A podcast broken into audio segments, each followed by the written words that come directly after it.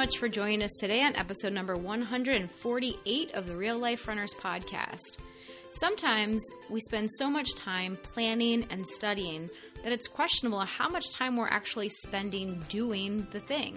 So, today we're going to talk about the benefits and the setbacks of learning so much that we don't jump in or just jumping in before we are really prepared. This is the Real Life Runners Podcast, and we're your hosts, Kevin and Angie Brown. Thanks for spending some time with us today. Now let's get running. All right, so like a lot of people this weekend, we watched Hamilton on Disney Plus because they released the Broadway recording of the show Hamilton. And now we have children running through the house singing various portions of Hamilton that yes. may or may not be totally appropriate, and they may or may not understand the lines that they're actually singing. They probably don't. No, definitely I mean, no on the second it's, one. It's funny because like now that I think back and like hear songs as an adult, like there were songs that I knew as a kid growing up, and I knew all the words. I had no idea what those words actually meant. Yeah. Thank goodness. Yeah, I know. You know, and it's like it, even the movies, you know, that we go back and watch, you're like, oh my gosh, watching it as an adult, this is extremely inappropriate. Wow, that's horribly wrong. I can't believe I saw that when I was 10. When I was 10. So it's like, in a way that, like, you know, we obviously want to be cautious about what we show our children, what we expose our children to. But at the same time, I'm kind of like, well, I, you know, I had no idea what that meant. So the likelihood of them remembering or really catching any, all of it, you know, is, is kind of low. The funny part is just when they repeat a joke that they don't get, but we laughed to it, so they know that it's funny. They know it's funny, yeah. And so they just keep repeating it, even though they have no idea how it's funny, why it's funny, or why it's completely inappropriate for them to be saying. Right. So Needless to say, the songs for Hamilton from Hamilton have been on repeat in our house and therefore in our heads. I know that this morning on my run, um, during my speed work, I was definitely channeling some Hamilton. Uh, I am not throwing away my shot, shot, right? And so that's kind of what inspired this episode. I think is is a lot of that song and a lot of the themes throughout the movie. Yeah, the themes throughout the movie. That song. I mean, you took a video. God, this is months and months ago where we were driving to a cross country meet and singing the uh, the Eminem song. You only mm-hmm. got one shot. Mm-hmm and like there, you took a video of like the two of us singing it and the girls in the back seat as it's still like pitch black outside because we were driving like pre-dawn to the cross country meet. We're singing it. They're both looking at us like these are not really my parents are they, they are and crazy. that's that's what it was. And it's a very similar theme with that song. And so that kind of led to where this one goes with where this episode goes with is is it better to take your shot before you might be fully prepared, or should you just keep preparing, making sure that you've got all of your ducks in a row before you actually go for it? Right. So luckily, everyone will probably get to hear me sing multiple times in this episode. That's really that was my goal in setting the podcast. Because we know our listeners love that. The goal is just have you sing as much as possible. Yes, exactly. So um, I am not I am not throwing away my shot. That's the Hamilton line. Then the Eminem is, um, you only get one shot. Do not miss your chance to blow. This opportunity comes once in a lifetime, right? Right. You only get one shot. Both of them are basically yeah. like, this is it. This is your time. But how I do need you to work on my rapping skills a little bit more? Don't we all? Um, but how do you know when that shot is? Like, if you go too early, then you're not really prepared for it. But if you go too late, did you miss your shot? Like that's kind of the play back and forth. And you get it from literally both of the songs. And you hear this all the time. If people are like, I want to make sure that I'm prepared, that I, I can live up to potential with this shot, but I also don't want to wait too long and miss it. Like mm-hmm. Jordan's got a good one of, you know, you miss a hundred. Uh, was it Jordan? You miss hundred percent of the shots you don't take. I don't remember if that's Michael Jordan, but that's definitely one of the. He's got a quotes. lot of really good lines yeah. on like on shots. He's also got another one about um, that people get all worried before they take the shot. Mm-hmm. And he goes, "Why would I worry? I haven't taken the shot yet." Mm-hmm. Well, he also goes into that shot like he's he always went into the end of the game saying, "Give me the ball." Yes. You know, like if if there was the game on the line, he said, "Give me the ball," because he wasn't afraid of it. Like he knew in his head he knew that there was a chance that he he couldn't make it, but he also knew with 100% certainty that he was going to make it. Yes, like that. Yes, that was, he had both. He had both. You know, I mean, like logistically speaking, you, you know that there's a chance you're going to miss it, but that was not even part of his reality at that point. His his reality is give me the ball i'm going to make the shot. Because you have to believe so fully in what you're doing in in, in yourself in, in your abilities that you're not questioning it constantly. And this is where so many of us get tripped up i think especially I know I have before. I am definitely a recovering perfectionist, you know, trying to learn all the things and study all the things and get the degrees and have all the things behind my name that I think are going to give me more credibility or that, that are going to give me, you know, more street cred or more knowledge, more, um, you know authority right yes. and so i think that a lot of times we can do this in our life and in our running we can just try to learn all the things and then it's questionable how much we're actually putting into practice right? So that's kind of what we're going for today. We're going to talk about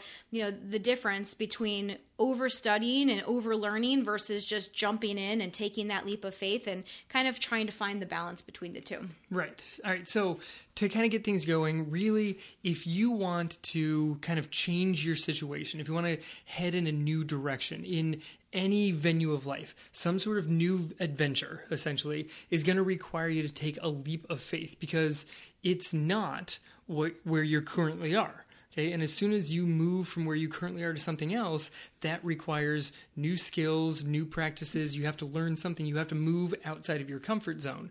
So maybe it's an easy path maybe it's like a slight detour from where you are maybe it's a strong turn from where you are so there are steps along the way that could come really smooth there are steps along the way that could struggle but every step is going to be something that you haven't done before. Mm-hmm. So then it's a question of, well, do I need to prepare before I take that step or can I just take that step? And how big of a step that is especially not in reality but in your mind how big you make that next step then i think helps determine how much sort of extra preparation and study and prep delay you have before you are willing to actually take the step Right, and I, I agree with that for sure. So it's you know when you are confronted with the situation of a new path, new steps to take, bigger steps, um, there's basically two ways you can look at it, right? You can do something that someone else has already done. You can follow a path that someone else has already created. So you might be moving outside of your comfort zone, but you know you're not alone because someone else has done it already. Right. You you find people who have done it successfully and you essentially say, "Look, they've created a path for me. It's not the path I've been on before, but it is a nicely laid out path. I can just follow that path." Right. So option number two would be trying to figure it out yourself right? Taking your own approach taking the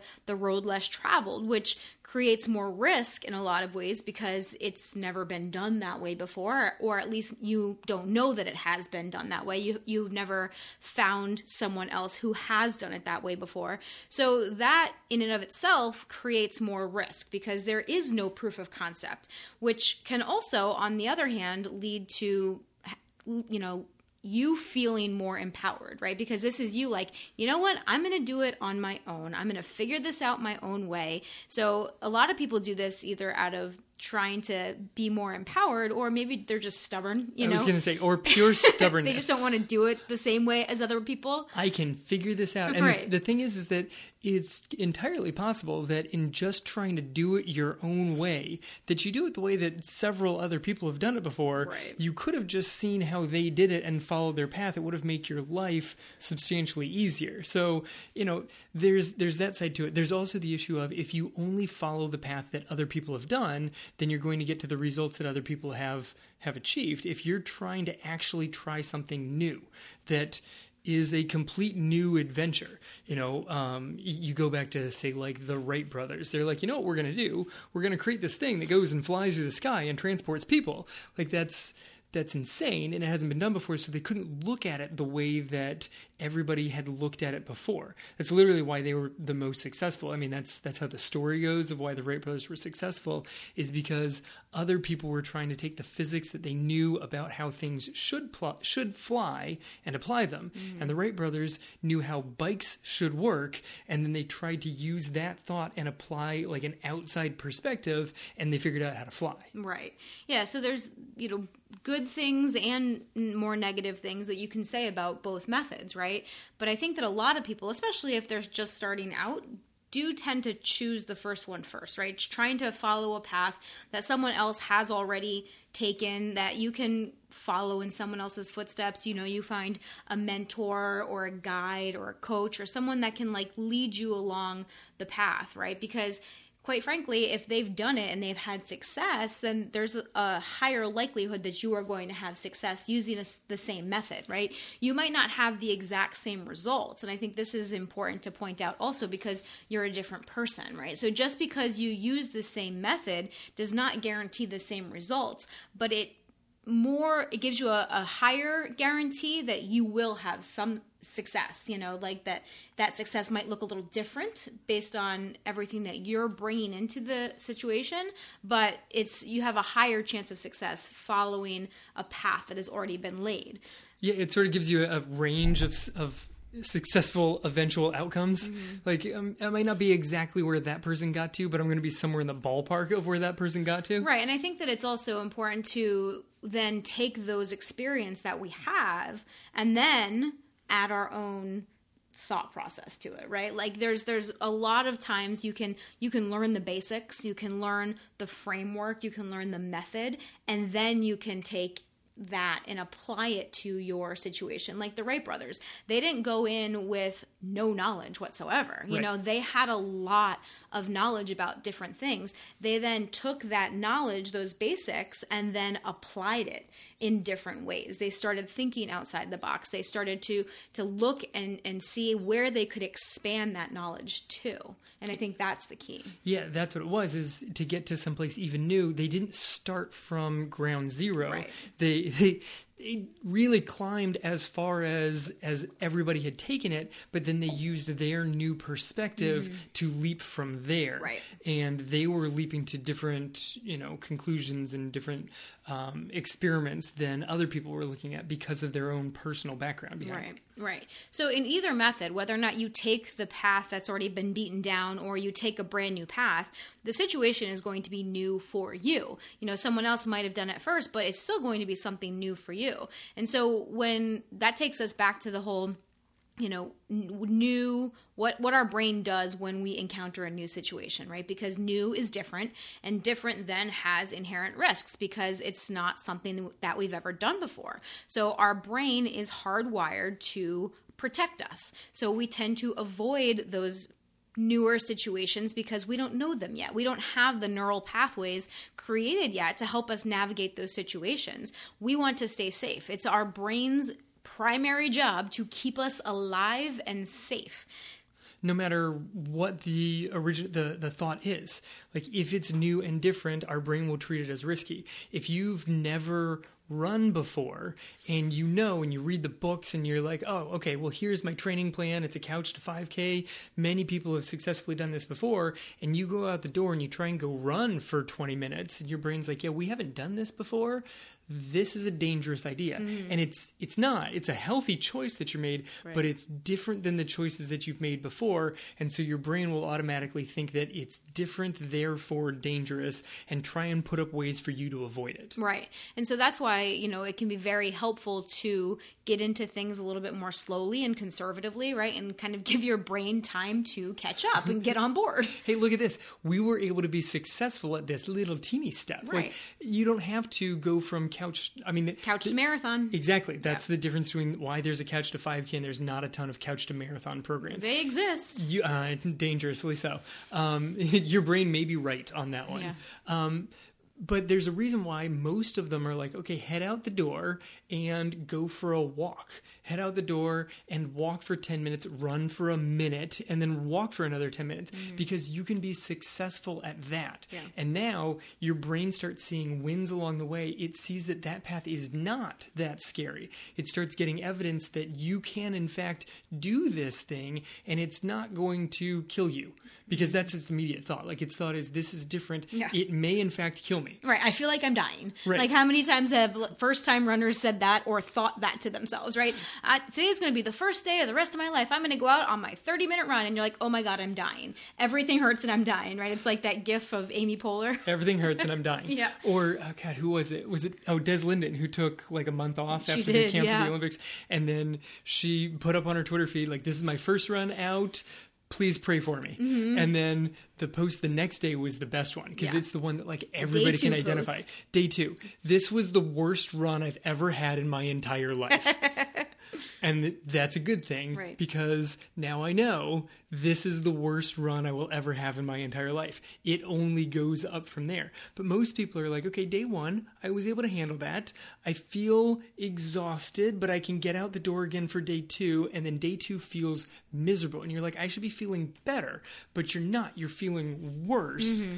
And you're like, how am I possibly going to come up for day three? And day three actually goes in the right direction. The problem is people quit before they get to day three. Right, that's the problem. Or, you know, week three. Yes. You know, for a lot of us. It's for a lot of people, it's those first two weeks that are really brutal. So if you are a new runner and you're just listening to this podcast for the first time and, you know, you're in the first couple of weeks of starting your running habit, in your running journey, we encourage you to please stick with it because it is worth it um, and it will get better. Like it, at the beginning, th- those first two weeks are not the most friendly weeks, but if you just stick with it, you know, there are better days ahead. We can promise you that. So, you know, this is the whole idea of, you know, going back to the idea that our brain wants to keep us safe, right? Yes.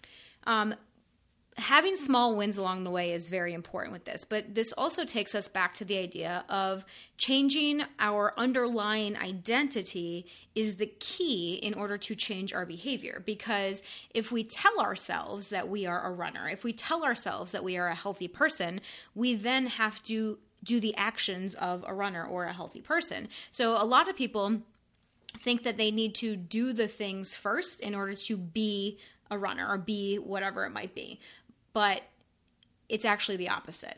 You actually have to accept the identity first, and then you will act in alignment and do the things that you need to do. Because how many times do people go out, and I know we hear this all the time, unfortunately, that have run 5Ks and 10Ks and half marathons and marathons, and they're like, yeah, but I'm not really a runner. And I'm like, what?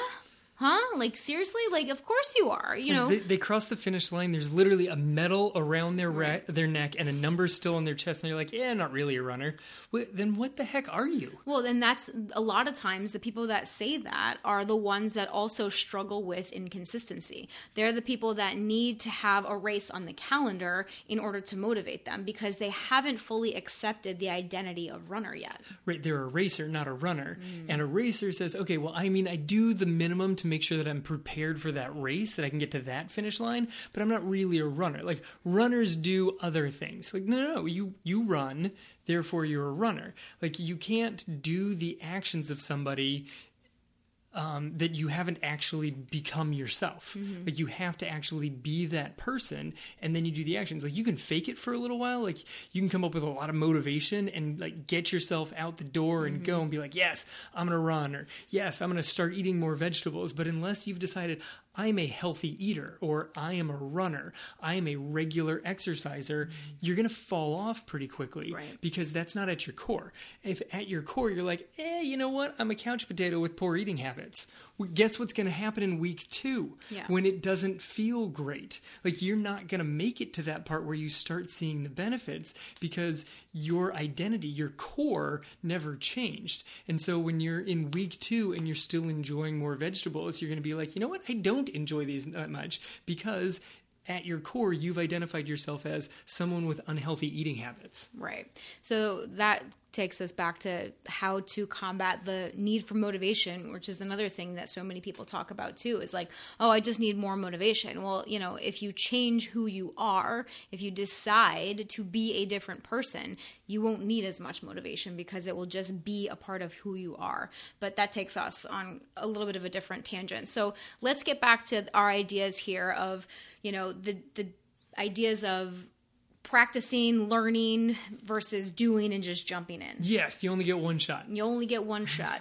Do not miss your chance to blow. This opportunity comes once in a lifetime. yes, nailed it. God, we're so good at rapping. We, we need to really be better at this. We should practice during dinner. Our kids will enjoy that a lot.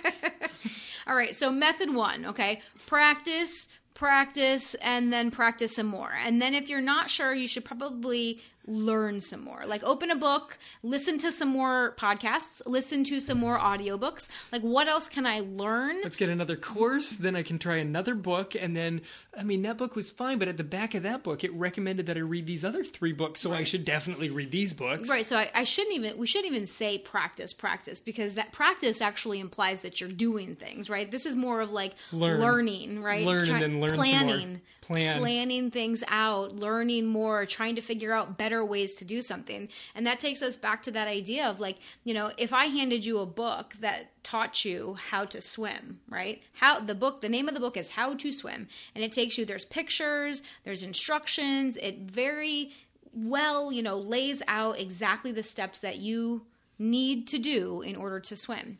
Would you be able to swim? Had you, like, if you had never gotten in water before and you read that book, would you be able to swim? And the answer is no, No, not at all. right? Like, you cannot actually know whether or not you can swim until you get in the pool and you actually do it. You actually try to swim. I mean, the swimming is is always a good good one to that one. If you've ever tried to teach a small kid how to ride a bike, you're like, okay, well, you're just gonna get on here and you're gonna start pedaling, and it, you have to balance and keep pedaling, mm-hmm. but try to explain all the things to him. The physics behind why a bicycle works, I won't even cover in my honors physics class because it's so complicated. Now, try and teach that to the like the six year old trying to learn how to ride a bike That when- still trips over their own two feet when they're walking. Exactly. Don't worry, we're gonna take these training wheels off. So now, as the parent, you're like, okay, I gotta convince them that this is gonna work if they just keep pedaling. As a parent, you have to convince yourself that when I let go, they're going to fall. And I have to convince them that they're going to be able to keep getting back up because if they do it several more times, they're going to get it. And I can't just sit here and explain exactly how to pedal and how to hold your hands. Like, that's all the little individual things you do. But think about going out and riding a bike right now. You don't think about it as Yeah. you go along. Especially you, miss. I'm going to ride all over the place without my hands on the handlebars. Look how fancy pants I am. that was my Angie impression for those of you listening. That was a terrible Angie impression. but I am pretty fancy without my hands. So, but yeah, I mean, it's funny because now those of us that have been riding bikes for years and years and years, we're not even going to talk about how many years, but you it's hard to explain to someone because you just go out and you just do it. And that it is literally that easy. You have to sit on a seat and balance and pedal your feet, you know, forward Yes. Uh, not not forward and backward, but you have to push down on the pedal and then push down on the other pedal and keep it moving. Like it's not complicated, but when you're first learning as a child, it's so complicated and so scary. Right, and I'm there looking at the physics of it, and I'm watching you try and hold the back seat, and the kids going up and down the sidewalk, and I'm like, but literally to ride a bike, you first start falling to the left, and then you push down with the left pedal that forces your bike to fall to the right, and then to cancel that, you push with the right. Like you literally are just perpetually falling from one side to the other, to the other, to the other, hmm. which is why I don't know how you manage to do this without your hands, because that terrifies me. Practice, practice, practice. I know. right. It's not about reading the book about how to do it. It's getting out there and doing it. I know. I've I've read the physics book, and it almost puts me into the point where I know so much that Too I'm now frozen. Right. Because I'm like, you shouldn't be able to physically ride a bike. It doesn't work. Yeah. The same. It's the uh, bumblebee analogy. A bumblebee should not be able to fly. A bumblebee's wings are not big enough to support the weight of its body. They should never be able to get off the ground. Mm-hmm. But no one ever explained that to the bee. Right. And I think that you're completely correct there that like you can get to a point where you do know too much. And and I I'm seeing the same thing in a friend of mine right now um, that's kind of on the front lines of COVID. She knows so much that she's not willing to take a lot of the other risks that people that don't know as much are taking, you know, and we're not I'm not getting into a debate right now about which one we should be on, but obviously we should all be taking precautions. We should all be being smart about how we're interacting with other human beings right now. But um, you know, it's important for us to learn and to know and have some level of baseline knowledge before we do embark on something i think i think that in, in the you know for the most part that is a good idea Yeah, it's a safety perspective. Like you need some sort of foundation, both physically and mentally, before you try something new. Mm-hmm. Like if you know, let's go a little more extreme here. If you want to get into ultra running, Mm. you're not just going to be like, you know what I should do? I should just sign up for a race. Like if it's a 5K that's a little bit less intimidating of a distance, you could sign up for a 5K and with poor training and a bottle of water, you could probably get yourself to the finish line. Right. You sign up for a 100 mile race through some mountains, you're not making it to the end. Like you're not just going to be like, I don't know, we'll give it a shot and see how it goes. I guess I'll learn something.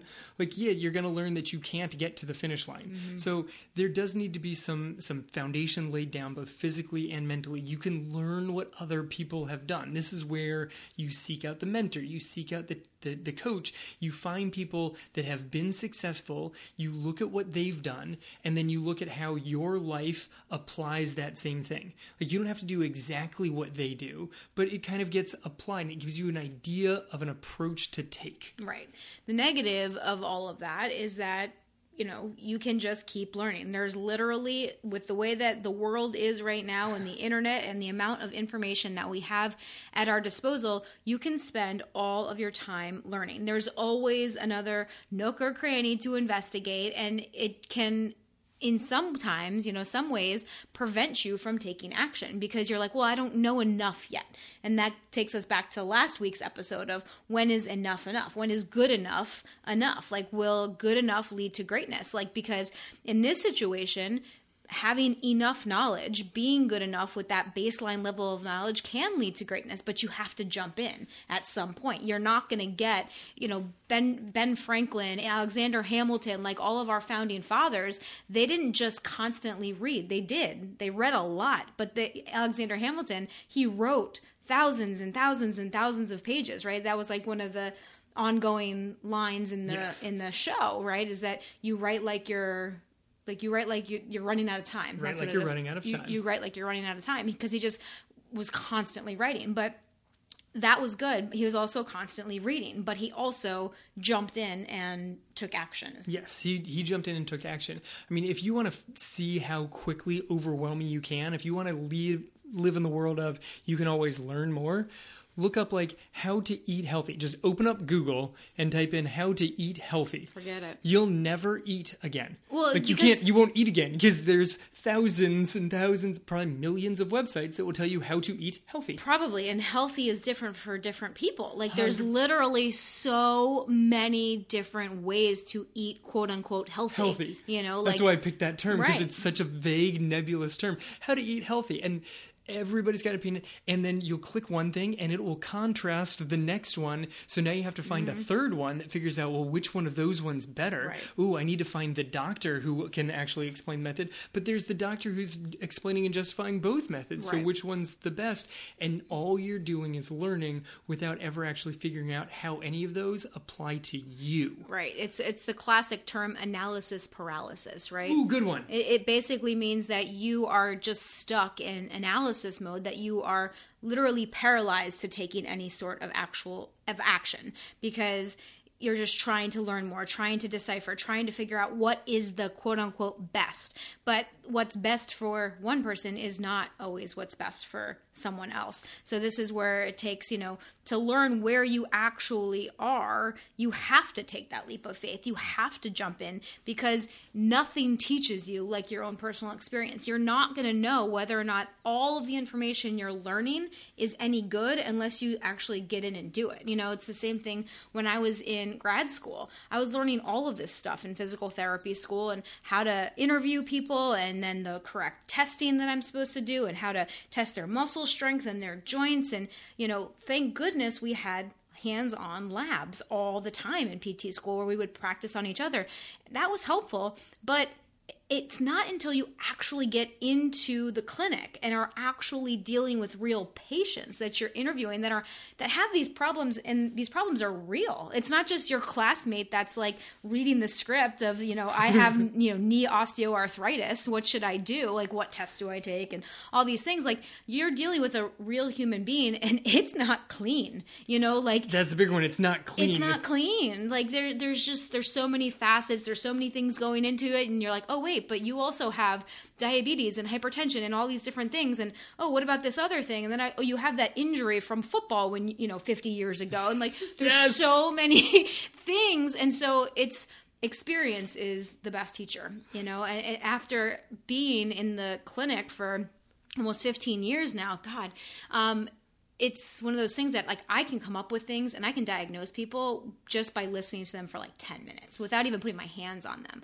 because I have that level of expertise now. But I did not start and like when I first came out of physical therapy school, I will tell you right now, I had more knowledge then than I have now, like book knowledge, right? Yeah. Because I was a straight A student. I memorized all the stuff. I passed my boards. Like you, you have the most amount of knowledge right out of school But you have no experience. no experience, right? So I am a much better therapist now, even though I could not tell you all of the spinal tracks and you know all the tracks in the spinal cord and all the different neurons and like all these very specific terms that I knew in PT school, but now I know how all of that applies to real life and what amount like which knowledge is actually applicable and important. Right. You you have made it to the next level. You made it past knowledge and into application, and you're really good at that. And if you need a tiny detail, you've got books and notebooks that Oh, you can go back and find a tiny detail if you want. Um, so one of the big things that takes you from the the learning into the doing is accepting the statement that you are never fully prepared ever. like you're just, you're not.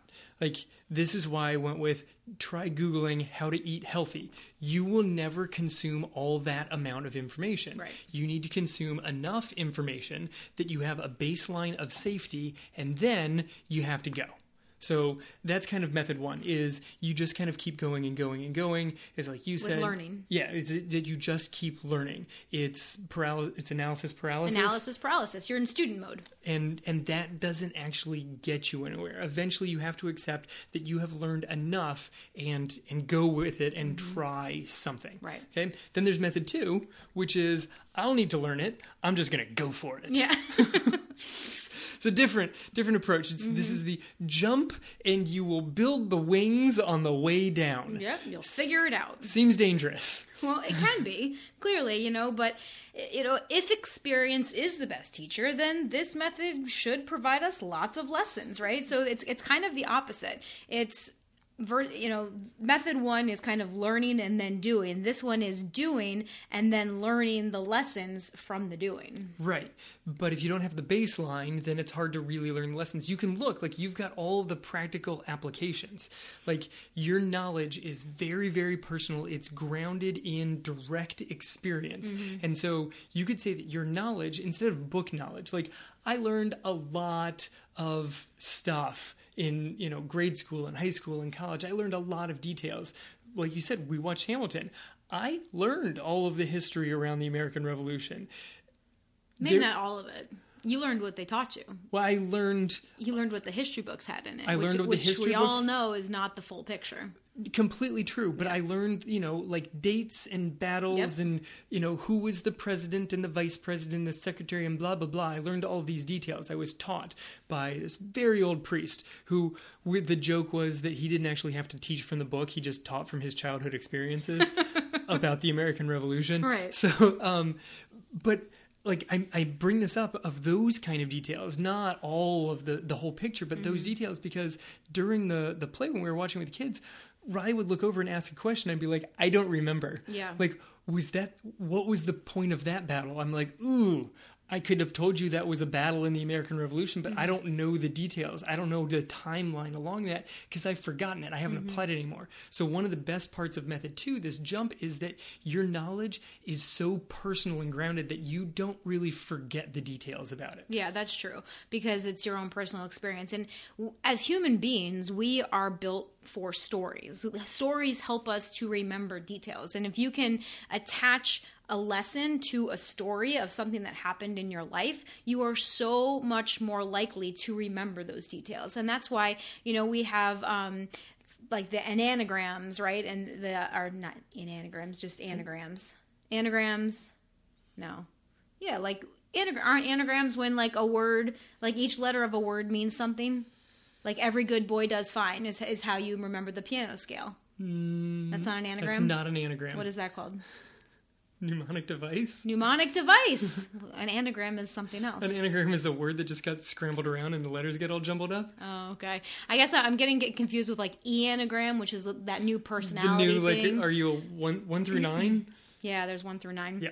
But anyway, okay. So a mnemonic device, right? Or um, songs. You know how you used to use songs to remember the state capitals or those kinds of things. Or the alphabet. Let's take it back to very, very early knowledge. You don't teach kids the alphabet by saying A, B, C. Like there's a mm-hmm. song that. There's goes a with it. And there's a reason why that song is the same as Twinkle Twinkle Little Star. and happy birthday, right? They're all the same frickin' song. yeah. So because it's it's comfortable and then you can apply new knowledge to things that you've already learned Mm-hmm. because you already understand one thing. So building off of previous knowledge that is like deeply rooted, you're not going to forget it previous knowledge. It's easier to build off of that. Right. And then the, another benefit of this way of learning too is that there is no nebulous theory. Like you just have facts that you've learned through experience. So these facts that you see as truths, right? Because a lot of times we learn things one way and then our experience, our life experience tends to show us some different things. So there's the whole process of unlearning things, which I think a lot of us are doing right now and with the ideas of, of racism and prejudice and things that are coming up right now and white privilege and all these things that are being brought to the forefront um, of our society right now, social justice and all of this is like there are these things that some people were never aware of and are now being confronted with and are like, well, that's not true because that's not how I learned it. That's not how I learned You know, it. so it's now people. A lot of people are going through this process of unlearning things that we thought to be true, that we thought were facts, and truthfully, there aren't there's no such thing as truths. It's just they're all beliefs. It's just how, you know the weight that you give to anything that determines whether or not it's a truth in your life. Right, and this is sort of goes back to your your book knowledge. Is did you come out of school with more ability? Like you came out of school with more knowledge, but mm-hmm. less like hands-on experience. Which one makes you a, a more able physical therapist? Like I would argue that the experience behind it, because what you learned is that all of the situations are far more complicated than the book made them. That's true. But at the same time, you have to have that base level of knowledge or you have no idea where to go.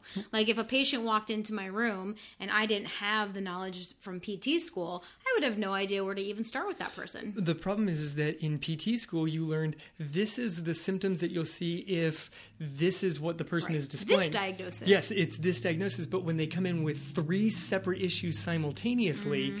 and you're like, well, this symptom points over here, but this symptom points over there, what the heck? And it turns out the answer is both simultaneously, and that wasn't in the C. book. Or option C. You know, that's why I love having a student. Like I love teaching students, you know, because they'll, they'll come in and I'm like, you know, they'll poor these poor students, especially if it's like their first rotation. You know, they'll sit down and they'll start doing the eval and they'll be asking all the questions and I, and I'm I just smile because I I know exactly where they're 'Cause you coming know from, the right? And they know, okay, now I'm supposed to test test their range of motion, and I'm going to get out my measuring thing and my goniometer, and now I'm going to do their manual muscle testing. I'm going to push down on their legs, and and then I start to see their face. They're like they're all confident, and then their face starts to kind of look more confused because there's conflicting information. Well, that wasn't supposed to happen. Like that's not how the textbook told me it was going to happen. that's not how the Yeah. textbook told me. Right. Like, cause, because they made their first thing and their brain went down that path. Right. And so then they knew they were going to do this next test because they were supposed to do that next test, Right. but they already knew the answer to it. Right, or the or they get um, you know, we get in the diagnoses, the script prescriptions from the physicians, and half the time they're wrong, quite honestly. Like maybe I shouldn't say half, but a lot of times they're wrong. Or the diagnosis is a symptom and not a cause. Like Yeah. low back pain, that's a symptom. That's not a cause. Like what's causing the low back pain? Is it a herniated disc? Is it arthritis? Like what exactly is happening? Right? And so a lot of time I'll get diagnosis, right shoulder pain. Like thanks doc.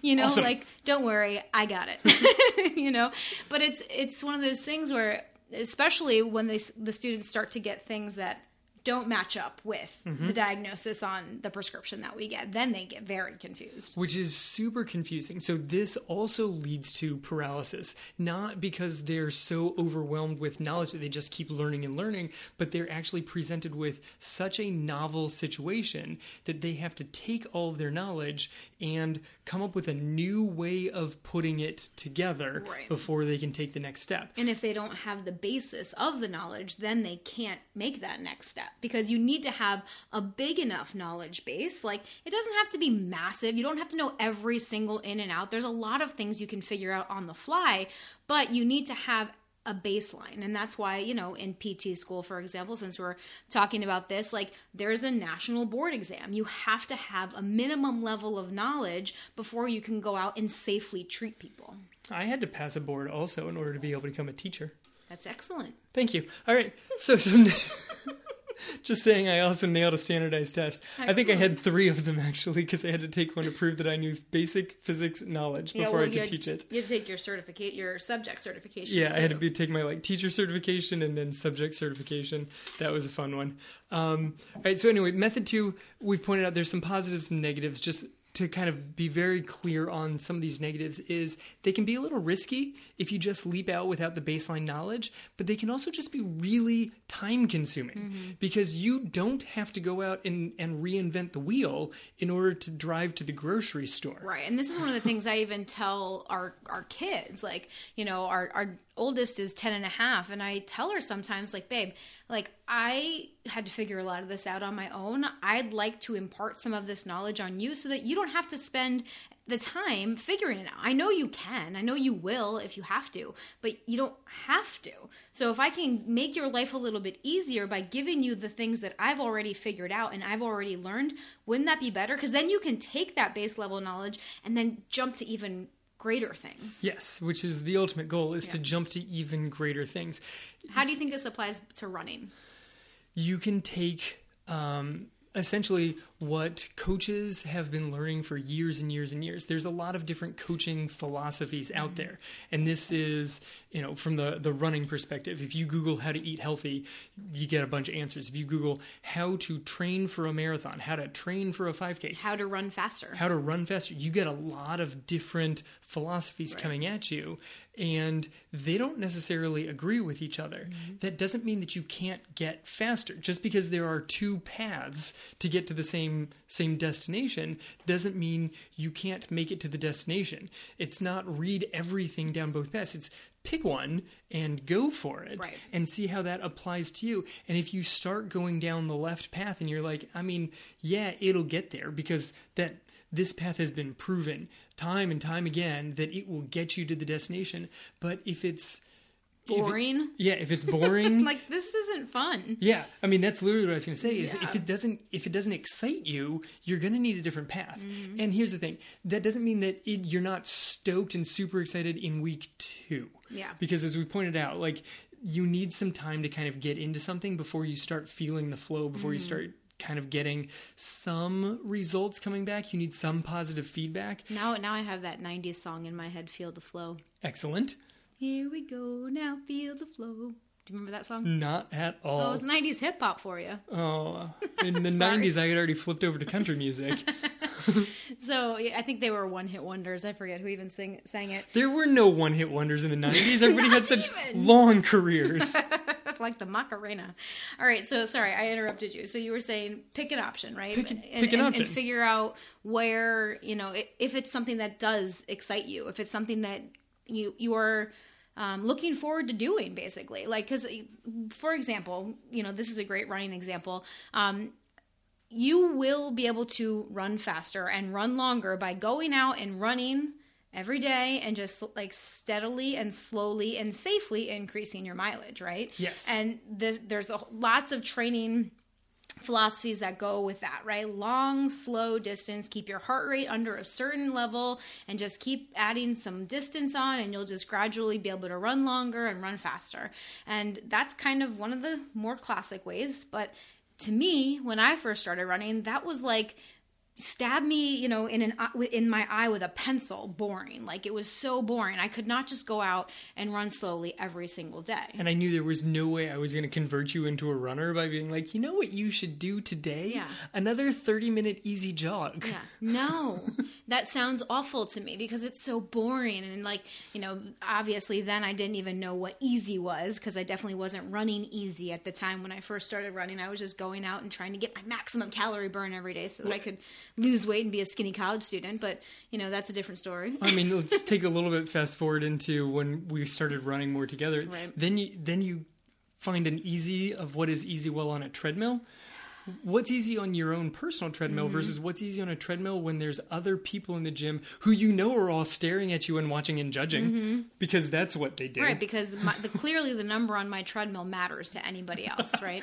So, but the I was not excited about the idea of just going out and running slow and easy every single day. And so Kevin introduced me to interval training, which to me was so much more fun where I would run faster for a couple of minutes and then slow down for a couple of minutes and then maybe take some walking breaks and like doing the intervals just made it so much more interesting because I didn't have to like go out and just slug through 30 minutes, 60 minutes, 45 minutes, whatever it was. I could like change up the speeds and the paces and it was so much more fun and engaging for me that that inspired me to continue with it. Right, because I, I essentially took your run and said, all right, this needs to be broken up into small, bite sized things that I have to do this just for a few minutes and this just for a few minutes. It turns it into more of like the practice of most other sports. You do this activity for a little bit of time, then this activity for a little bit of time, and then, you know, in like a game performance, they all come together, but not even at the same time. Mm. But you have to just do bits and pieces, and then you can see success in those little bite sized pieces, and it stays a little more exciting. You liked it. No, that's interesting though, because especially with my background in like team sports and ball sports, like it's no wonder that that appealed more to me. Yeah, I know. So you're so smart. I'm just making this up. You're such a good coach, but you know, that, thank goodness. And you know, Kevin, I'm sure had plenty of times of frustration with me. And he's just like, "Just do what I tell you to do." And I'm like, Freaking run. but why? Like I would constantly question him, which but honestly, I think that it made you a better coach. And I'm not saying that I made you a better coach, but when when someone challenges We can you, we can put you- that to an audience. Who thinks that she just said that she made me a better coach? Pretty sure that's the words you I'm pretty, said. I'm pretty sure our tribe is going to be on my side here. but it's one of those things that, like, you know, when you have people that challenge your thoughts and beliefs, then it, it forces you to reevaluate why you're doing certain things. And then that can either reinforce the way you're doing them. You're like, yeah, you know, this makes total sense. Or it can help you rethink things and say, okay, maybe there could be a better way right, and or a different way. the the challenge my personal challenge when you kept asking why at the beginning was like because I've been running for a freaking decade. And You've I'm been running- fast as heck. I'm pretty damn fast, and I've been running for a decade. You've been running for a week and a half, so just listen to me. But it turns out that that's not a very good way to explain things to Angie. It's a good thing because like if you like coach that way like with our current coaching clients, I don't think it'd go over so well. No, no, not at all. It would have also gone over really, really poorly with you. Yeah. And so I needed to come up with a way. And then I also needed to realize that when you asked why, it's because you wanted to know why, not because you were saying, I think you're doing this wrong. Yeah. Like you were actually just wanting to know why. And then sometimes I'd be like, well, that's just how I've always done it. It gets the results. And you can actually go through like coaching books and stuff of, well, this coach has always done it this way and it leads to good results. And scientists can't prove why. Yeah. Like there's a lot of like um, physiologists, like exercise scientists and stuff who are trying to basically justify why what running coaches have been doing for 20 years works. Right. Like the coach didn't read the science and say, "Oh, this is how I'm going to design my workout." They kept tweaking things with real life mm-hmm. actual athletes and found the thing that works. Right. And so they kept doing it. And now the physiologists are out there like, "Okay, well this works. Let's prove why it works." Right, let's find the mechanism for it. And you know, it's funny though, but because those different coaches have athletes and there are some athletes that those ways those systems don't work for and those athletes then went and found other coaches you know? Like there are some systems that work better for certain people versus others. Go it, it gets it, it gets to be a challenge on like the high school level mm-hmm. because when you get to a professional athlete, you get the athlete that finds the coach that works for them, and if it doesn't, then they find another coach. In high school, we get everybody who comes out for the cross country team, and they don't all work with the same plan. and they can't find another coach because you are the coach the of that co- high like, school. that's- that's what we got. Right, so that challenges you more to then try to figure out other ways to help that athlete to make them the best that they could be. Right. And that that kind of goes back to me questioning you and why I question a lot of things in life. And it's not because I'm questioning your authority. It's not because I'm questioning you to say like you're wrong. It's because by me understanding the why behind it, it helps me to buy into it more fully. Like that's the kind of thinker that I am. Like if I can understand the reasoning behind something versus just go out and do this, it will make me more committed to it because I'll understand, oh, okay, there is a rhyme and a reason, there is a purpose. This is why I'm doing this sort of thing. Right. Or there's not a rhyme or reason, so I, in fact, can probably skip this today. Right. Or I can just trust that my coach knows what he's doing. Yes, because sometimes that's the answer. Sometimes that is the answer. I'm not sure why, but re- it really seems to work very well, and Right. Mm-hmm. people get hurt when they don't do it.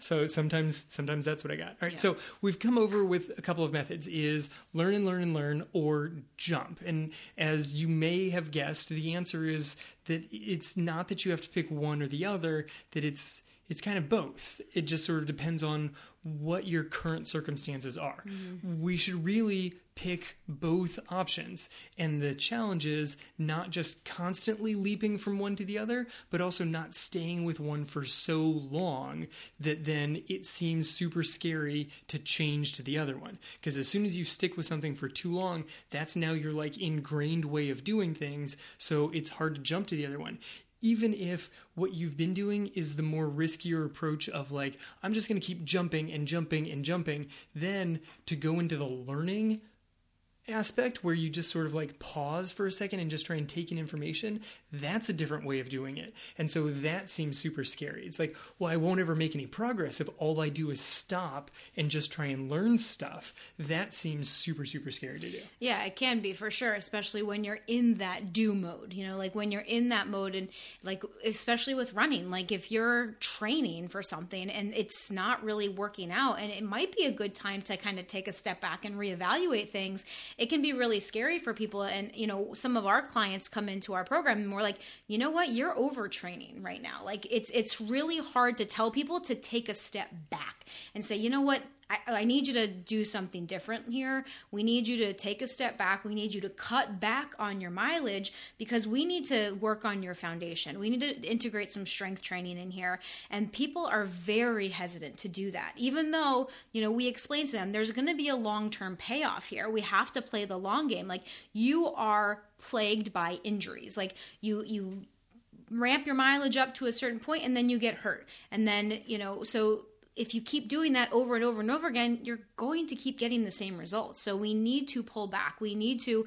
learn a couple new things and start to do things a little bit differently for you to start getting different results. Yeah, exactly. So, um, one of the challenges about that in in either of these things is if if you've been in that do do do mentality and then you have to kind of flip into the the more learning the more pausing take a pull like like pull back on on the situation it feels like you may miss out on your opportunity which is really where we started here I am not throwing away my shot. perfect and I you're keep, not I keep getting, getting like throwing away and giving away. I keep wanting to say giving away. That's why I always hesitate there. excellent I am not throwing away my shot. Stop hesitating. That's the whole point of this is you don't have to hesitate. You can go for it. But if you do you're not missing your shot. And more importantly you also have not already missed it because some people will learn and learn and learn and then they'll look back and be like oh i should have done it already. Yeah. and then then they're frozen because they feel as though they've already missed their shot. You mm-hmm. haven't. You're not going to miss it and you have not already missed it. You are in fact exactly where you are supposed to be. You are in the best position to take your next shot because that's what you, you are in the position in your life that you were supposed to be in. You didn't miss anything. You're not going to miss the next thing if you pause and continue learning. You are going to take the next shot exactly when it's time for you, and you will have the result that you were supposed to have. Yeah, and I think that that's something that we just need to accept, and it's not easy to accept. It's not easy to accept that this is exactly where I'm supposed to be because as human beings we tend to look back and they always say that you know looking back is 2020 vision is 2020 right?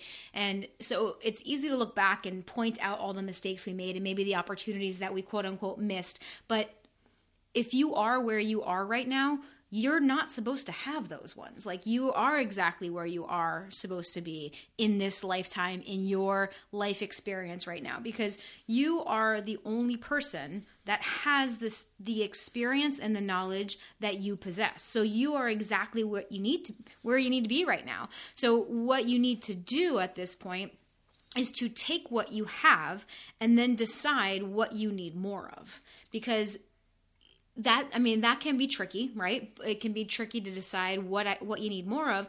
But if you want to move forward if you want to start doing something differently or something new you need to figure out okay where where do my weaknesses lie right now? What do i need to work on?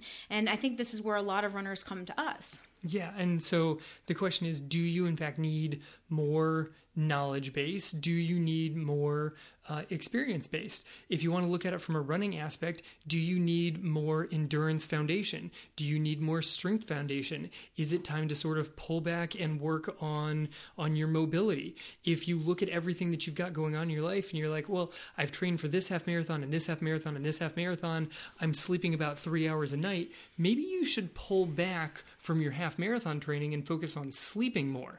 I bet that if you focused on adding more sleep and healthy food into your life, even if that meant pulling back substantially on your mileage, you would have an overall better health perspective. And you might even get faster. Probably. And you probably are going to avoid those injuries. And you know, this is the the key point and, and this is where we do see a lot of athletes coming to us, a lot of runners coming to us when they're not sure what is the next step, like where they should go at this point, because all they know is that they're frustrated, right? They're in a cycle of injury, they're inconsistent. Maybe they've tried some things in the past and they just kind of hit a plateau and they're not sure what to do. They know that they need to do something. They know they need to do something, right? But they're not sure what that is, and that's why like co- having a coach, having a mentor, having a community and a team that can help support you and guide you in the, on these paths is so I mean invaluable. Right. I mean, this goes into the same thing of all of the races are out, out there right now are canceled. Right. Like, and that's one of the beautiful things about this time period is that you don't have to be training for a race right now. That's what I was going to say is why why is it that you run? Like now at this crazy time that we're in, just pause for long enough that you can really think about why it is that you run because that why then determines your path forward. Mm-hmm. Like that really determines what your next step is because you've actually stopped to think about why you're going out and running. Like if all you're doing is running for a race, there's a why behind that. Like there's a second why. So when the race disappears, why is it that you're still heading out the door? If if races, if you could imagine a world where races never come back, mm-hmm. would you still head out the door? Right. And why? Well, and, and this even races, even when even if your goal is to complete a half marathon or a marathon or a 5K, whatever the distance might be for you, uh, well, I'm, I'm just doing this because I want to complete it. Well, why do you want to complete it? What, what is that going to say about you? Well, I like the, ch- I think I should challenge myself, but why?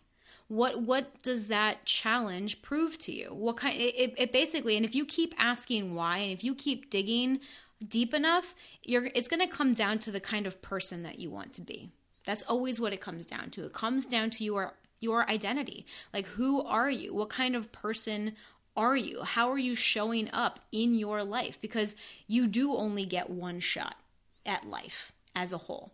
And you haven't missed your shot, you haven't missed your opportunity. You can always start. Today can be day one, today can be day 1001. It doesn't matter, but you do have one shot at your life, and there's always a time or a chance for you to pivot if things aren't going the way that you want it to. So gain the knowledge, seek out the mentors, do some learning, but then don't be afraid to just jump in and do it. Okay, so today we talked a lot about things that could possibly hold us back, like lack of knowledge or just feeling like we're not ready enough.